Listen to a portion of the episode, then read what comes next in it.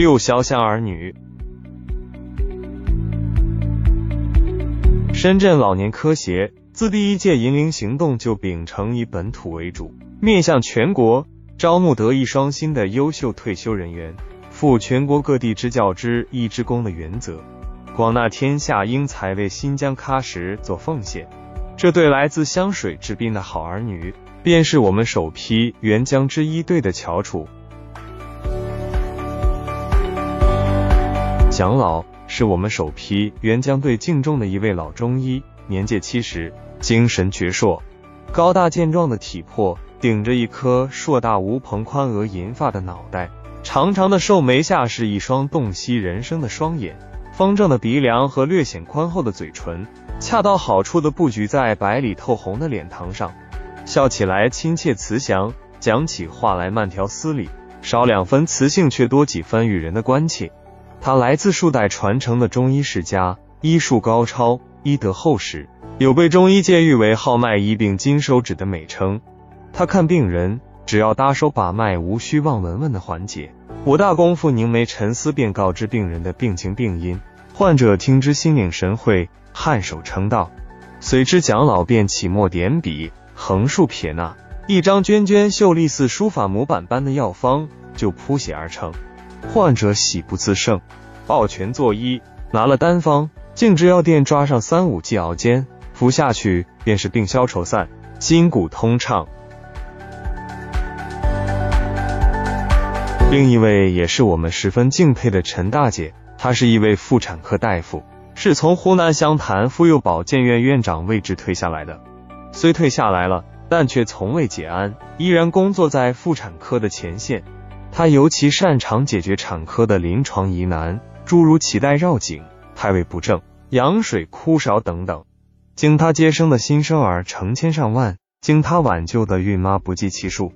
每每产房里婴儿一呀一声啼哭，陈大姐便拖着疲惫的身躯，面露微笑步出产房。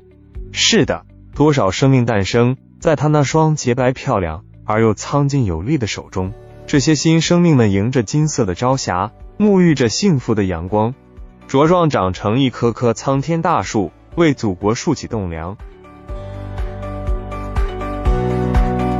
陈大姐这次风尘仆仆从湘潭赶来，加入我们制衣的队伍，是颇费了一番周折的。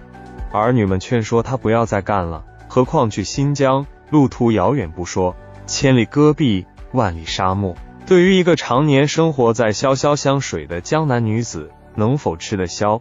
但陈大姐据理力争，向儿女们叙说王震当年率千军万马挺进新疆的艰苦卓绝，八万乡女赴新疆戍边的可歌可泣，部队女儿在万里沙漠战天斗地、矢志不移的动人故事。总之，他挣脱了儿女孝顺的羁绊，冲破了亲情爱意的千般挽留，跟着我们的援疆队伍高歌向西，一路披靡。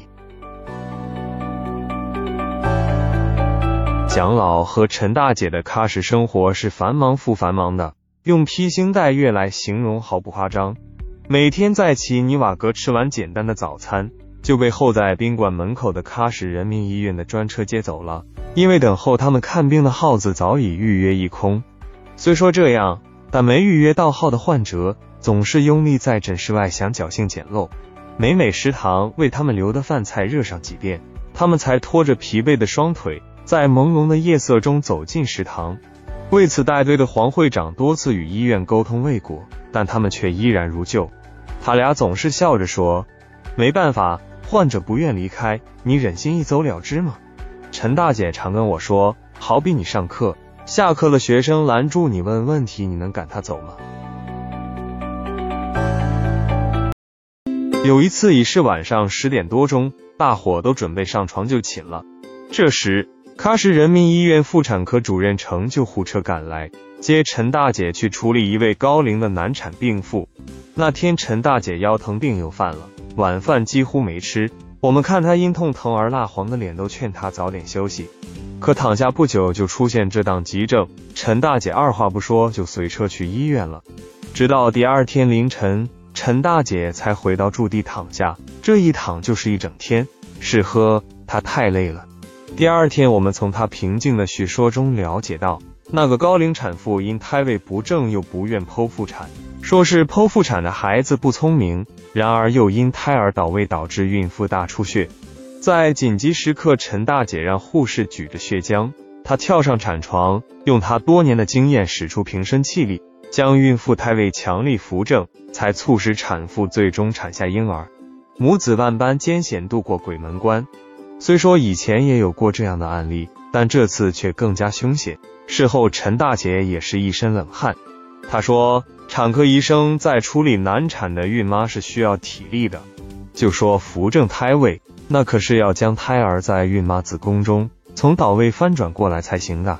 用力的大小，用手的轻重，速度的快慢，那可不是一般产科医生能拿下的。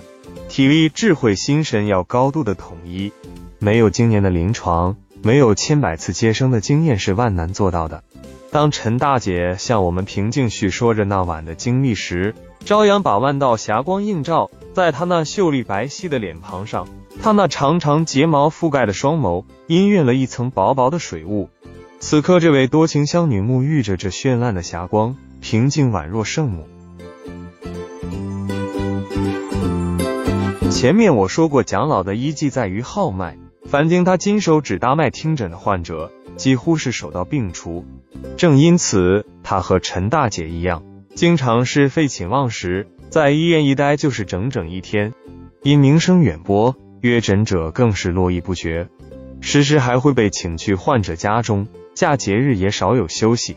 有时我们队友有点病痛啥的，蒋老也是号脉开药，并指导煎熬服用，关怀备至。最令人感动，也是蒋老为之骄傲的是，他利用高超的医技，结合中医理论，帮助当地农村治疗地甲病与客厅病。这两种病在喀什乃至南疆都是较为常见的病。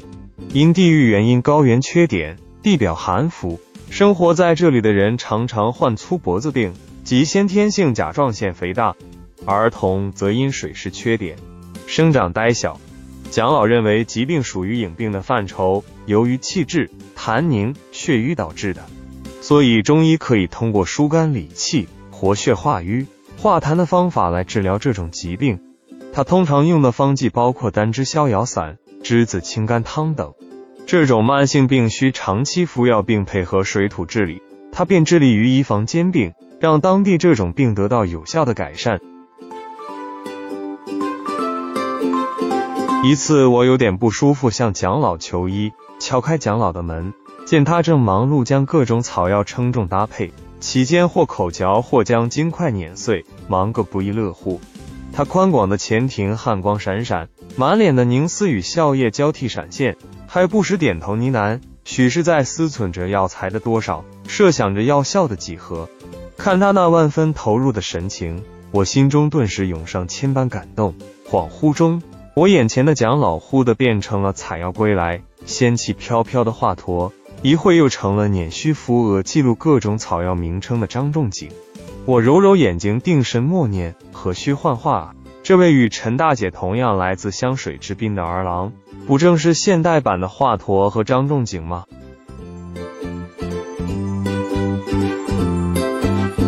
祁红，西部记忆，写给深圳市首批援疆支教。知一之功的随笔五分享完了，感谢收听，我们下期再会。